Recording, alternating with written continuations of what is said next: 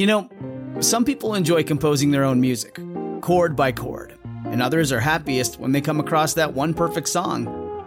Work is not a lot different than that. Whether you prefer building your own workflow or using a pre-made template, with Monday dot com, you and the team can work in a way that's comfortable for everyone. Tap the banner to go to Monday dot com and build your own amazing workflow, or find an awesome template.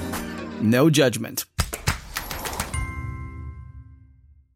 Introducing Bluehost Cloud, ultra-fast WordPress hosting with one hundred percent uptime. Want a website with unmatched power, speed, and control? Of course you do. And now you can have all three with Bluehost Cloud, the new web hosting plan from Bluehost. With one hundred percent uptime and incredibly speedy load times, your WordPress websites will be dependable and lightning fast on a global scale. Plus, your sites can handle even the biggest traffic spikes without going down or lagging. And with Bluehost Cloud, you get twenty-four seven WordPress priority support, meaning you're connected to WordPress experts any time you need them.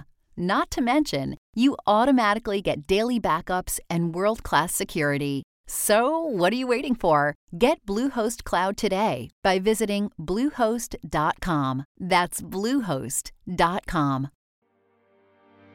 Hello and welcome to the Money Nerds podcast, where owning a calculator, budgeting your money, and having a net worth is actually cool.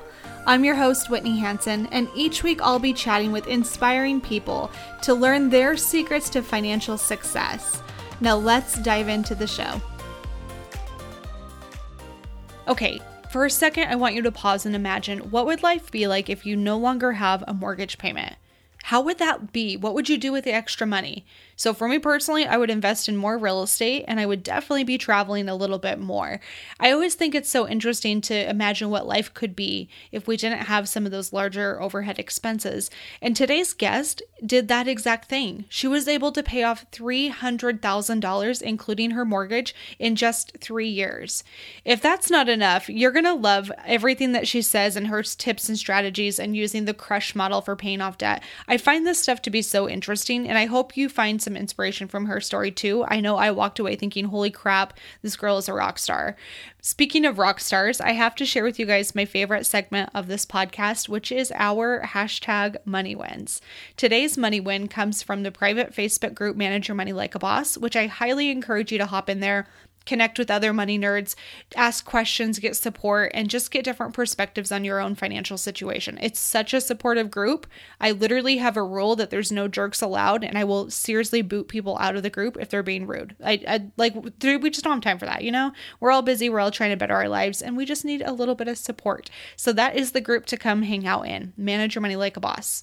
Okay, here is the money win. This one comes from Danielle. Danielle said, pretty excited this morning. I finished paying off off my car last month, and today I found out that my credit score increased by thirty-two points. Hashtag MoneyWing. Danielle, congratulations to you. That is so awesome. I think the credit score increase is always fun, but more than anything, I'm just proud of you for paying off the car. I think that's a huge step, and all of that extra money, if you're smart, you would just put directly towards either other debt, an emergency fund if you don't have that in place yet, or just continue investing and bettering your financial future. I just think it's so cool what you can do when you don't have all of that overhead from a car payment. So congratulations to you, and also your sweet credit score increase. That's always fun to see.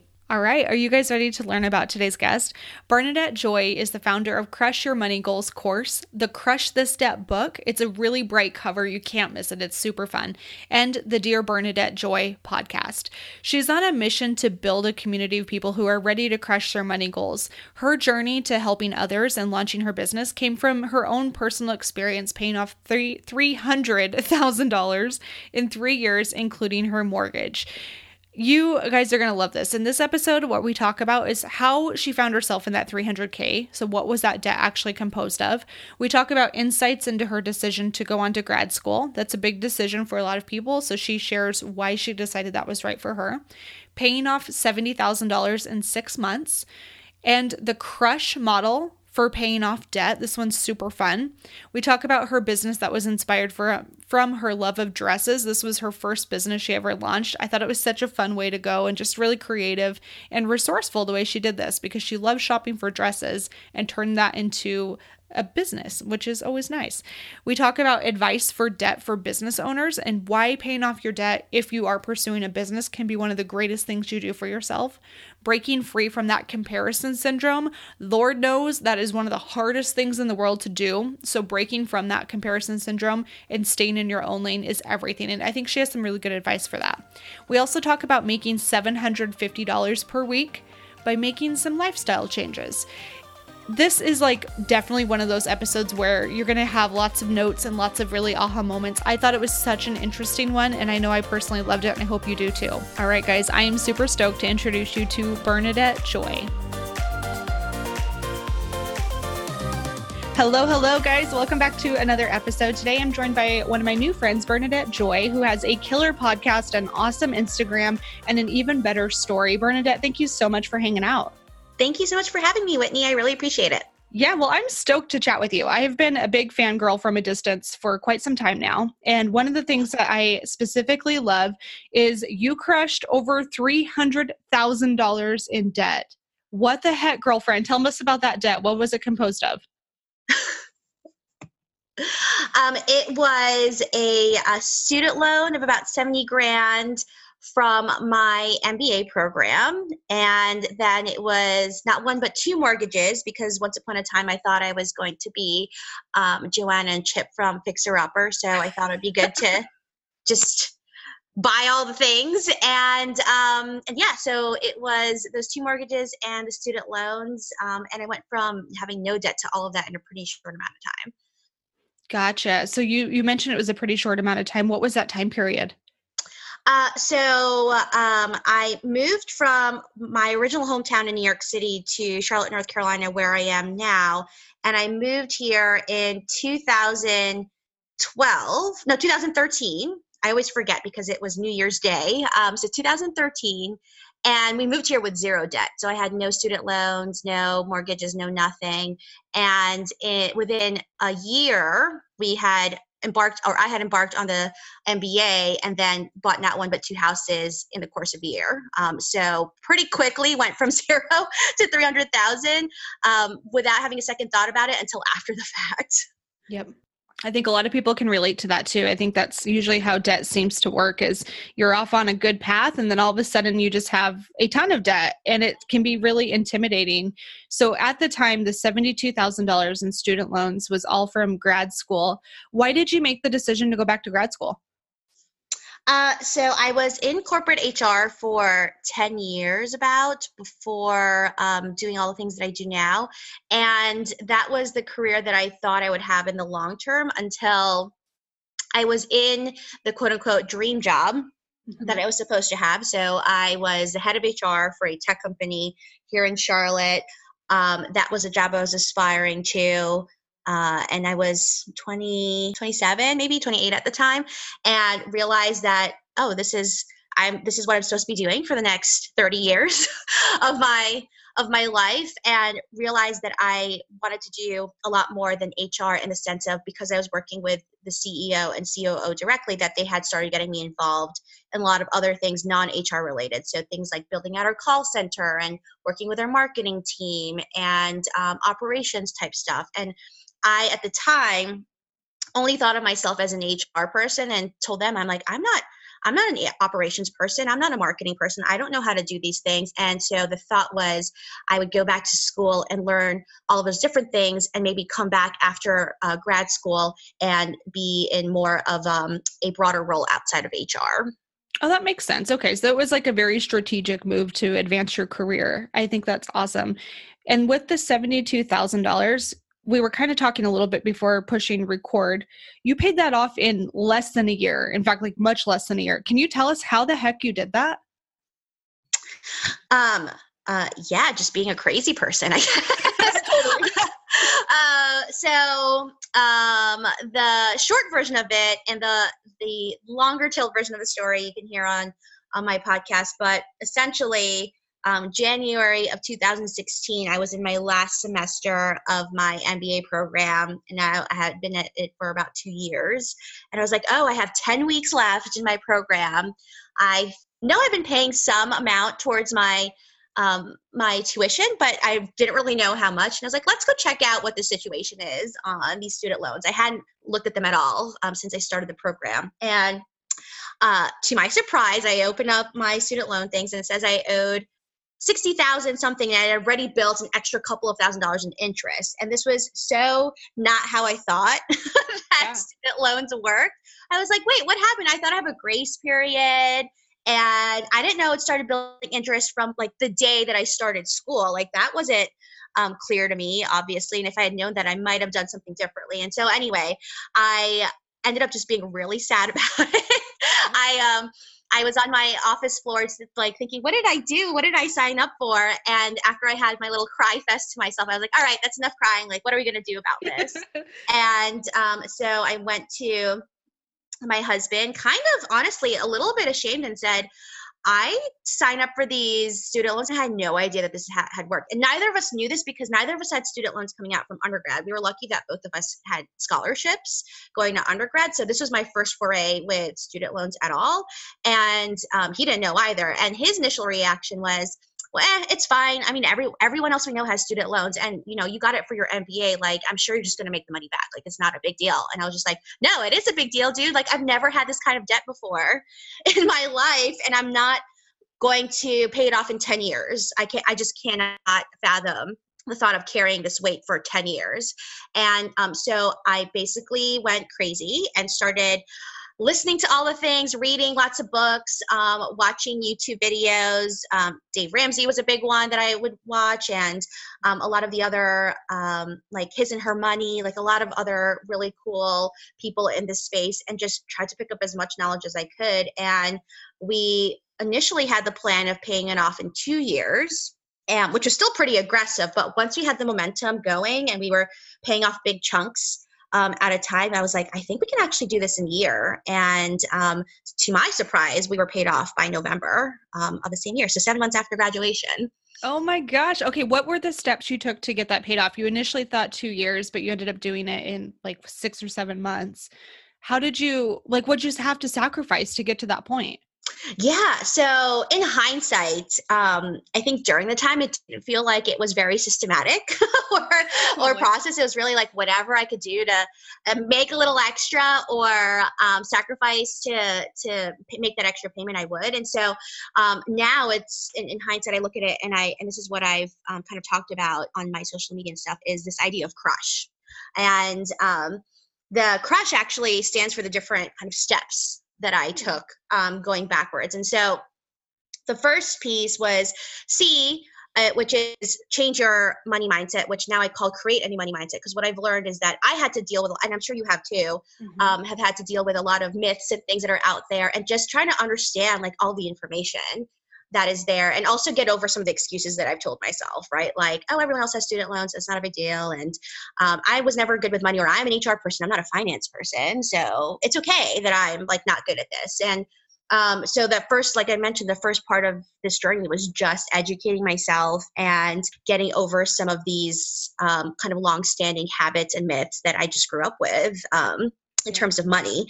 And then the biggest piece actually was the R part, which I call redesign your life, which is, I think the main reason that I was probably able to pay it off so quickly was because during my M B A program, I had this idea to start a business. It's a company called Dressed. And I also really did not want to go back to my day job. Like after after I went through this whole program and I, I learned all these cool things, I was like, oh, the thought of going back to my regular like nine to five job is does not really sound appealing to me. Seriously. And so that was a huge motivator, right?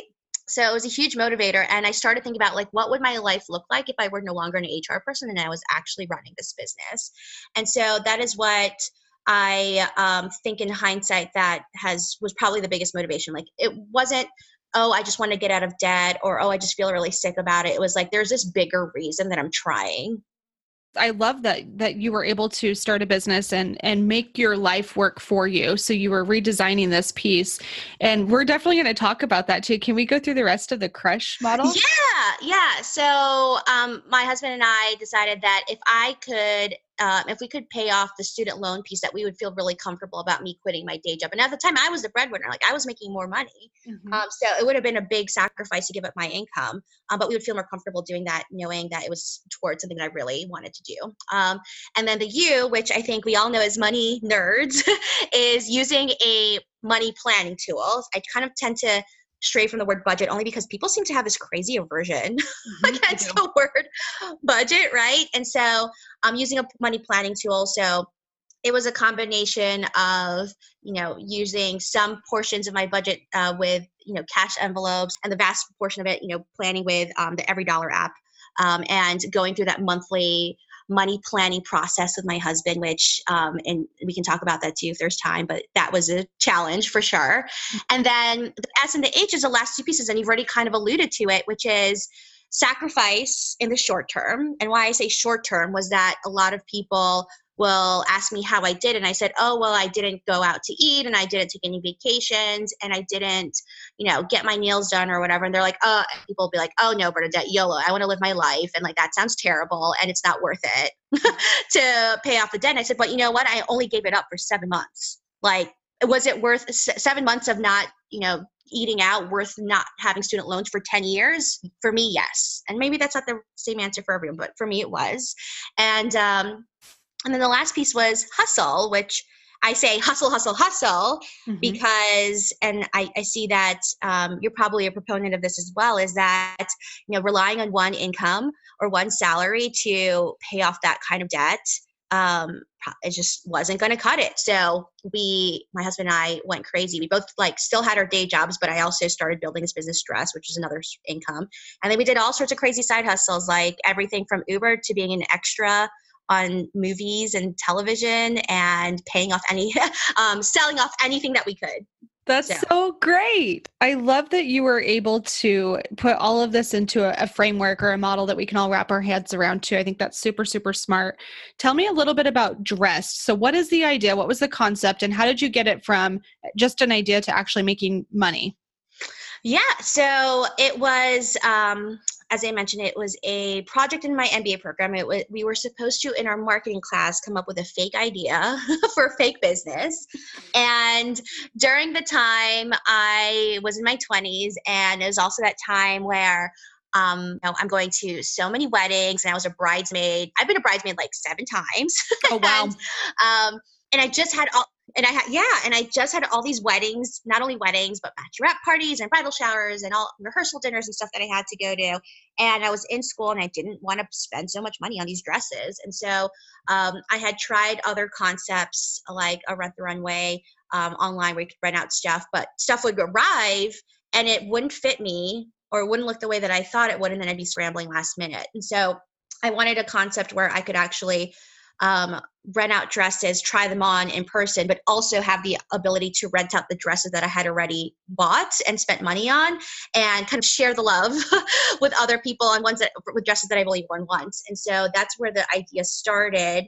And I launched it the same week that I graduated, so April of two thousand sixteen. And we've evolved and changed a lot in the last three years. Um, When I initially started, it was really about just helping women save money and also make money back on their clothes. But over the last three years, and not having had any retail experience before, um, and also fashion experience, what I am really driven more towards is um, one more around sustainable fashion. So I'm seeing all of these garments being worn one time, if that. I get tons of clothes that come into our our um, studio that still have the tags on that have been sitting in people's closets mm. for a long time. And and I like to tell people, I, I like to help these these uh, dresses live their best lives. So wherever they can go and, and um, get best use. So sustainable fashion, the bigger piece that I am really interested in helping is having women, uh, hel- helping women with their body image. And what I think is so fascinating is that I've had women from size zero to size twenty, all shapes and sizes, all ages come into the studio.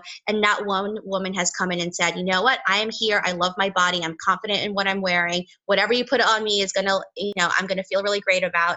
Um, it's always these conversations of like, oh, I'm too big for this, or I don't, ha- my hips are this way, or my, you know, my boobs look weird, or whatever it is. And, um, and so we've shifted our mission to really be focused around how do we help women feel really good um, and and look really good for these events um, around their bodies versus having to focus on this outside garment providing them that that level of confidence, if that makes sense. Makes perfect sense. I think this is so, so interesting that you were able to start the business and get it to grow.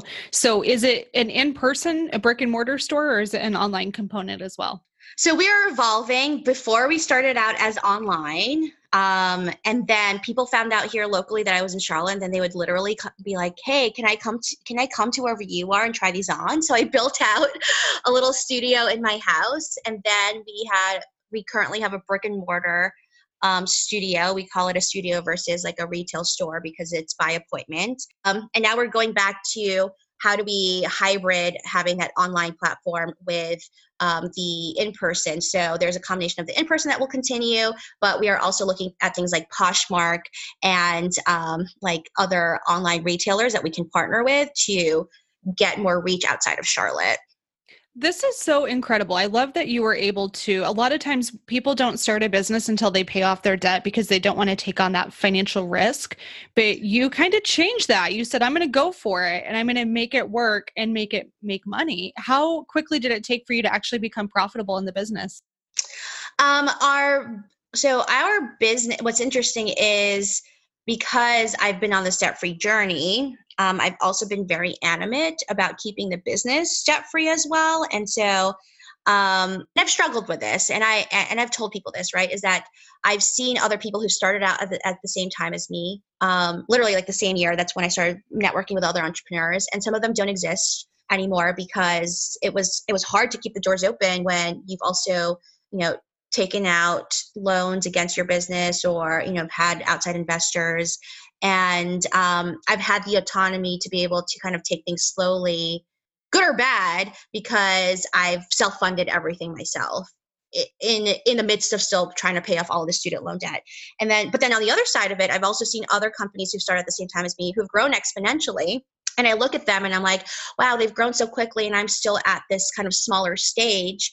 Um, and my husband sometimes has to remind me, he's like, yes, but remember that they have also taken outside investment. They owe people money. They have a board of directors, or they have other people that they have to kind of answer to. And you've, you made a conscious decision to not have your business be that way. So it's, um, so to answer your question, we've been, we were profitable um, after the first year because our, I've chosen to keep the expenses really low.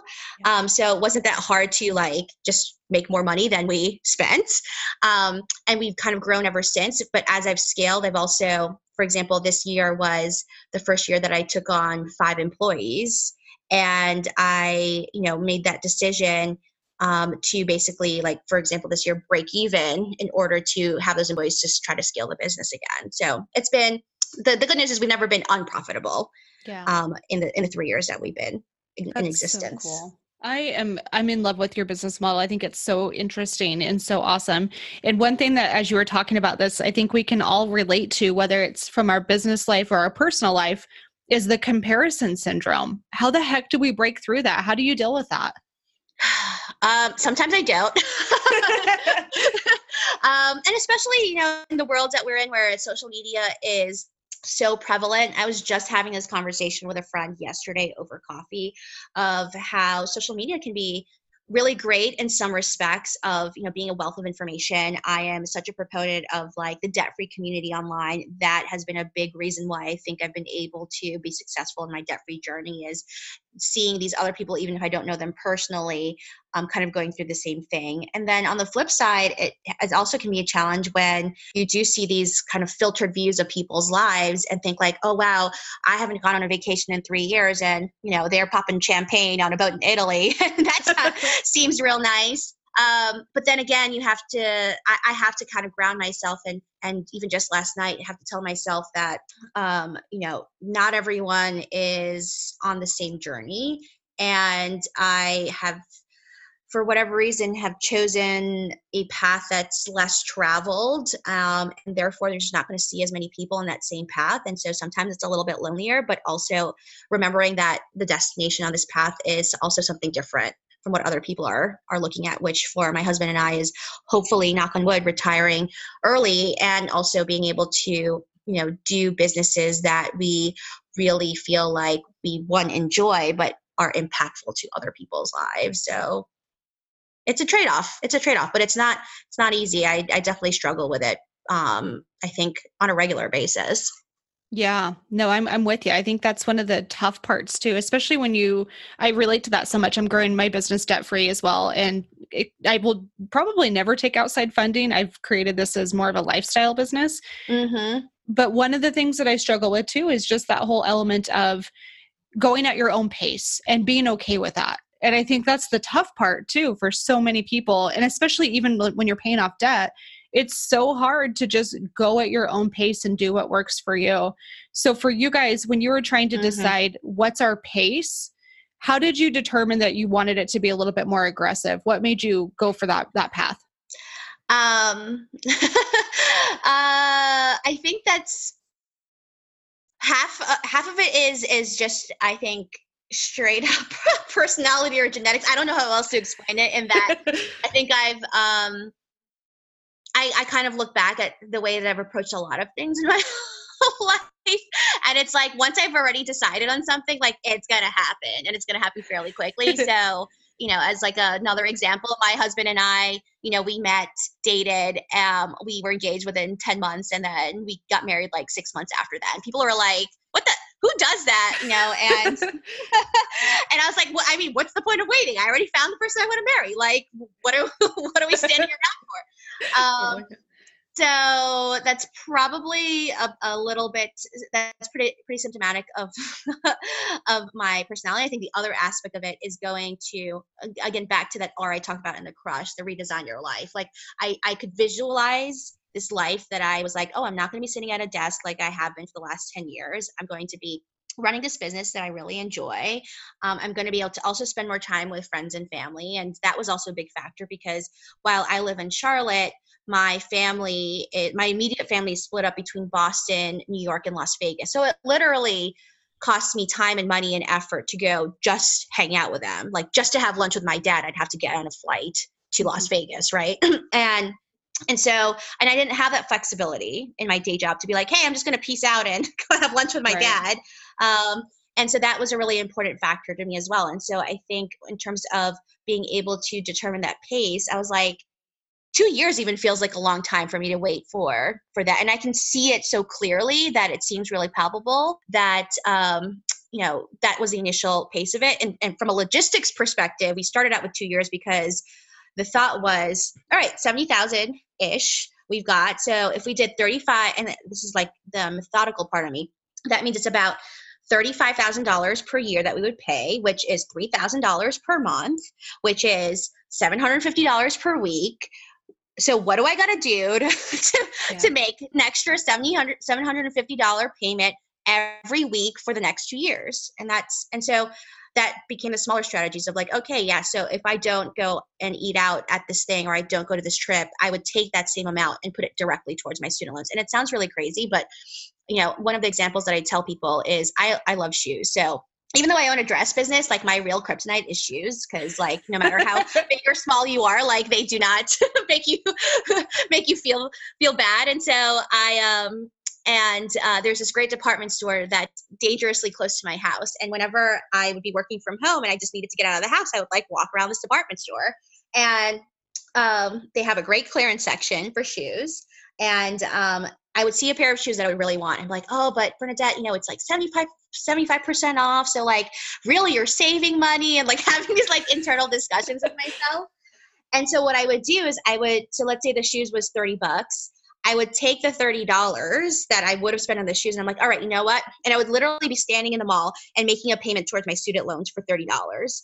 And I would tell myself, all right, if I really want the shoes, and I'll come back tomorrow and get them. But I've already mentally spent the thirty dollars towards my student loans, and I would never come back, you know, for it. So it's this idea that, you know, people say, oh, I'm going to save money and I'm not going to spend it on this. But it's another thing to actually reallocate that money physically and mentally so that you really actually can't spend it. And so even those little, little things would help me get towards that seven hundred fifty dollars goal every week, which is a three thousand dollars per month, which was the thirty-six thousand dollars per year.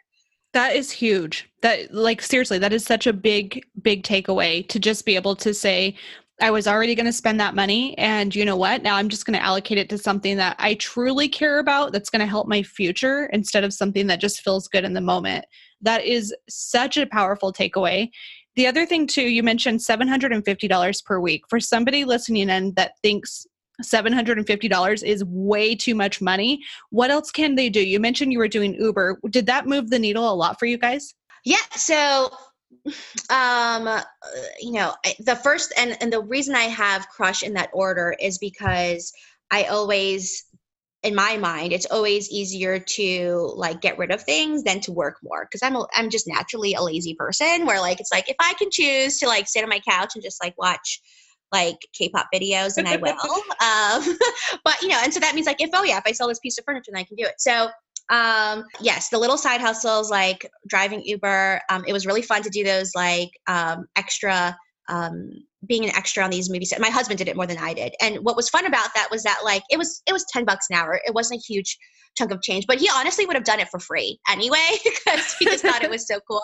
Um, and so I tell people, you know, you'd be surprised at how many things there are out there available to you to make money that isn't like, doesn't feel like work.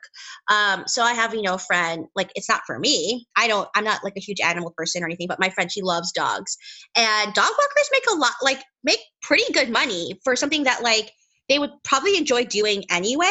Or she's like, I'm walk out there walking my dog anyway. I might as well walk two other people's dogs um, while I'm at it. And so that is something I talk about with a lot of people, is like, what are the things that you actually enjoy doing? And is there um, a way for you to even make a little bit of money on it versus like, you know, feeling like you uh, you have to go pick up this like second job, or you have to like drive Uber or whatever. So, um, you know, for me, it was the dress thing. Um, I just naturally love selling things. Like I just get such a high from from selling things. So like, um, you know, there's there's one month where we started slowing down on our payments. Like we had already like kind of exhausted our savings, and um, you know, went down to just like our bare emergency fund and cut out a lot of things. And so I had a I decided to like round up all the stuff in our house that we weren't using anymore, and all the stuff in the garage that was just collecting dust, and just like have a yard sale.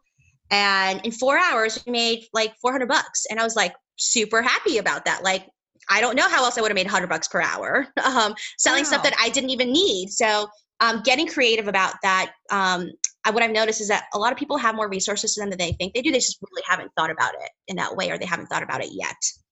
Oh, that's so good. I'm like seriously fist pumping right now. I love that you were able to do that. And I think it's, it comes down to the C part, where you have to create your money mindset. And I think you're spot on. A lot of times we think we're stuck in these situations, but we're choosing to be in these situations because we're not allowing ourselves to dream bigger.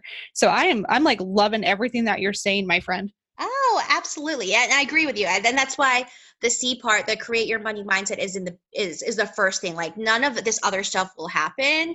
And that's the challenge that I find with a lot of people. They're like, well, I don't have time to go take a second job, or I can't give up my, you know, X, Y, and Z, um, unless you've decided that, all right, creating this new mindset of like, you know, this is all possible. And yes, it will be a little bit challenging in the time that it will take to do it, but it's not forever. Um, you know, unless you build that first, like none of the other stuff is really going to happen. That's huge. Okay. So talk to us about the mortgage. You paid off your mortgage. So you are legitimately one hundred percent debt-free. Congrats on that. What Thank was you. The decision there? Yeah. So, huh?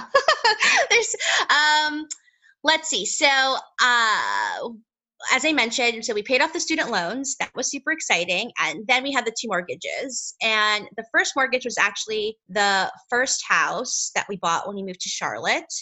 Um, and we had bought that house. I, we were, I think, driving around while we were in this house for like less than a year. And we saw this other house that I was like, oh, that's a great house. Like, oh, it seems really cheap. Um, and this is comparatively to like New York City. Um, let's like, we should just go and buy that house and live that house and rent out the other house. So hmm. I unintentionally became a landlord. and um, and then at the time I was like super obsessed with H G T V, and I'm like, oh yeah, I'm going to flip it. It's going to look so great. Like, it's going to be amazing. Learned out, learned very quickly. Like I am not, I am not Joanna Gaines. and, um, um, and also when our, our uh, tenant called us at eleven o'clock at night to say that he locked himself out of the house and didn't know where his keys were. And we had to go get him. I was like, oh, I don't know if I want to do this landlord thing either, or at least not right now, like while I'm doing this, like building this business. And um, we had such momentum from paying off the student loans. And we got so used to that rhythm of like, okay, we're trying to pay off three thousand dollars every, every month, that we just took that same approach and applied it to the first house, which at the time we had um, fifty-seven thousand left on the mortgage. Um, we had originally bought it on a ten year plan to begin with, and then we had a tenant in it. So the tenant was helping us pay it down as well. So in the grand scheme of things, we didn't have a ton left on that. It was, like I said, fifty-seven thousand. So we paid that off. And then the goal was to pay off our house in five years. So the same thing applied. This thirty-six, this three thousand dollars a month seemed to be like my magic number. Hmm. Um, and at the time we had one hundred eighty thousand dollars left towards our mortgage, our house, which made me incredibly nauseous because we bought the house. When we bought the house, we had one hundred ninety thousand on the mortgage, and we already have been living it for four years. So I was like looking at this and I'm like, we've been living here for four years and we've only paid off ten thousand towards the principal. Like, this is ridiculous. I've been able to pay off thirty-six thousand dollars of my mortgage. And I've only been, I mean, towards my um, student loans, and we've only been able to pay off like twenty-five hundred dollars a year. Like that yeah. seems ridiculous. So we um, refinanced, and we went down from a thirty year mortgage to a fifteen year mortgage. So that already helped, um, you know, increase how much we were paying towards principal versus interest. And um, last year we did exactly that. We paid thirty-six thousand dollars towards the mortgage um, instead of ten grand over the course of four years. Um, and then we got to a point where I was like, going back to that R, the redesign your life of like, well, okay, what are we trying to do here? A J, A J is my husband. Um, where do we want to be? Like, do we think we're going to be here the, for the next five years? Um, do we want to travel more? Um, we also have this like four bedroom house, and there's literally the two of us. Like, why do we have four bedrooms? And we went back to the board of like, okay, what is our life going to look like? And long story short, it looked very different from the conversation we had four years ago when we bought the house originally. And, um, and so we said, well, we bought this other place. It's now fully paid off. Um, we could keep going, doing what we're doing. And for the next four years, work on paying off this house. Or when we did the math, we were like, we can buy, we can take the the first house, which has now appreciated in value in addition to being paid off, and pay off our house. And that was a really tough conversation. Like, we went back on and forth about it for a long time because, again, I, you know, I subscribe to all of these different things, and it's like, yeah, become a real estate mogul and mm-hmm. like build your empire and all of that stuff. And um, at the end of it, we decided that we could still do that, but we wanted to do it in a way that we knew that our primary house wasn't leveraged. And if we were to ever go back and do it again, like when, if we were to buy rental properties and stuff, like we would do it where our house was paid off first. So that's what we decided to do. We ended up selling the other property, taking the proceeds from that property to pay off this house. Um, and instead of having that five-year plan, we accelerated it four years and became debt-free in April of this year. Oh my gosh, that is incredible. I am so, so impressed. I think that's the financial risk that you just reduced, and the ability to not put pressure on your business and on your relationship to hit certain financial numbers, I think is huge. And I think that's the part most people forget about too. Oh yes, absolutely. And it's, um, and it's been an adjustment, because you know, what is interesting is that people have asked us like, oh wow, like how does it feel to be completely debt free? And you know, for the first month, like I honestly felt like I was drunk, like all day, every day. I was just like, this is great. Like, I ain't got no payments in the world.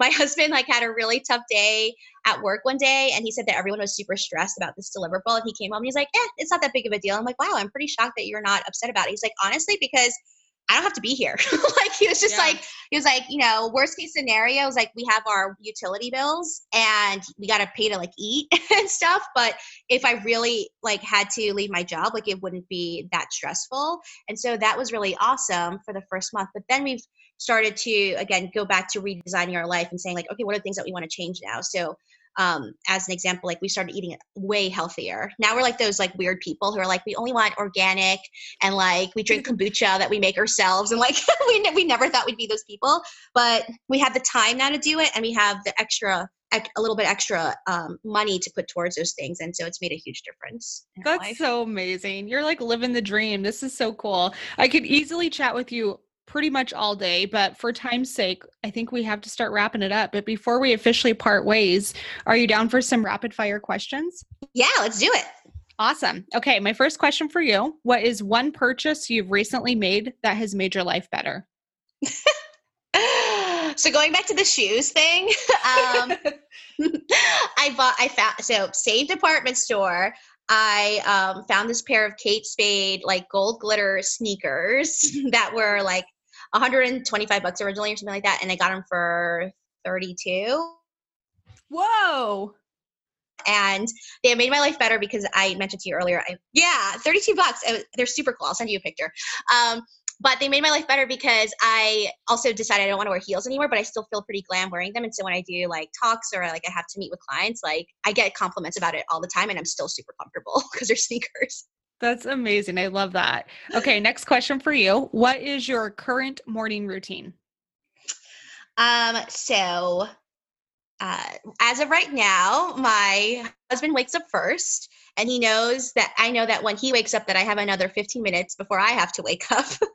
um, and so he will gently nudge me after my fifteen minutes and say, it's time to get up. And then I will, and that happens every morning. Like he has to like nudge me to wake up. And, um, and then I take a shower, of course. Um, and then I've got into my whole skin routine lately. So that's my biggest thing. I didn't used to have this before, um, but I do a whole thing where I exfoliate, and I do toner, and then I put on like three kinds of cream, and then I get dressed and then I go. Ooh, I love this. Okay. Tell us, give us the details. What are the skin products you're loving right now? Um, so I have, I have pretty severe eczema actually. So that's another reason why like, um, this whole debt free thing has been awesome. Like I kid you not, my skin has cleared up I think because I'm less stressed.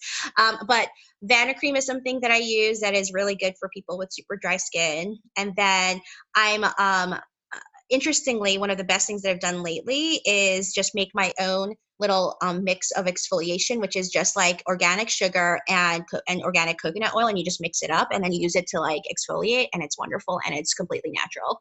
I like it. That is awesome. Okay. Next question for you. Where is one location you're dying to travel to?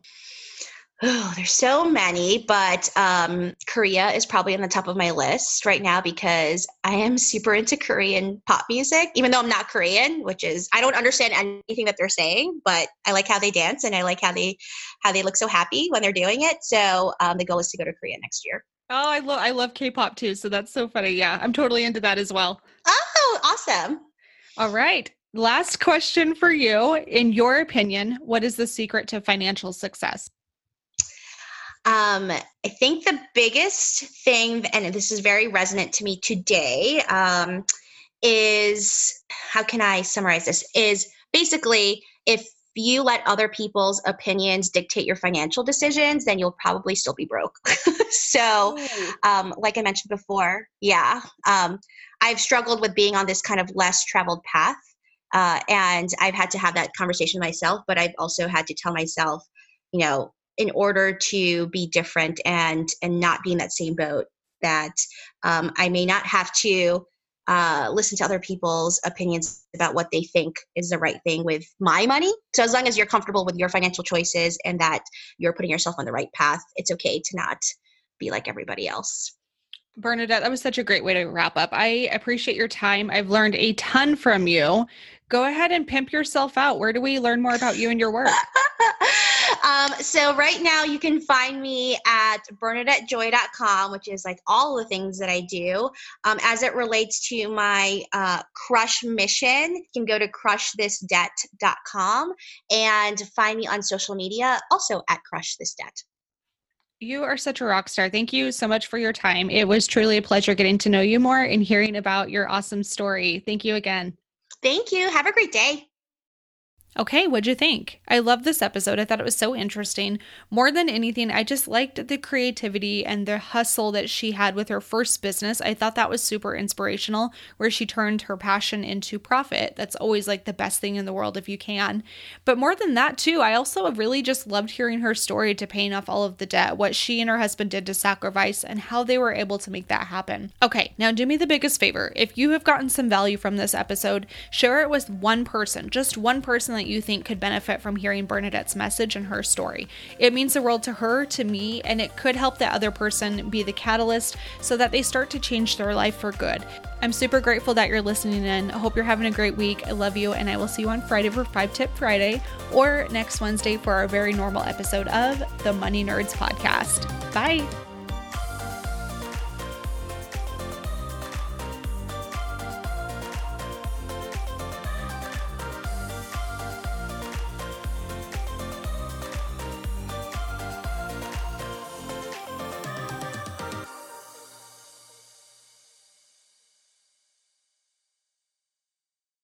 This is the story of the one. As head of maintenance at a concert hall, he knows the show must always go on. That's why he works behind the scenes, ensuring every light is working, the H V A C is humming, and his facility shines. With Grainger's supplies and solutions for every challenge he faces, plus twenty-four seven customer support, his venue never misses a beat. Call quick grainger dot com or just stop by. Grainger, for the ones who get it done.